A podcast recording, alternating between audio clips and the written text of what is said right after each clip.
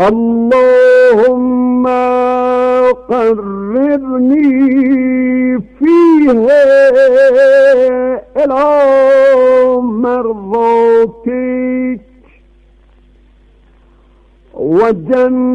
وجنبني فيها من سخطك ونقماتك.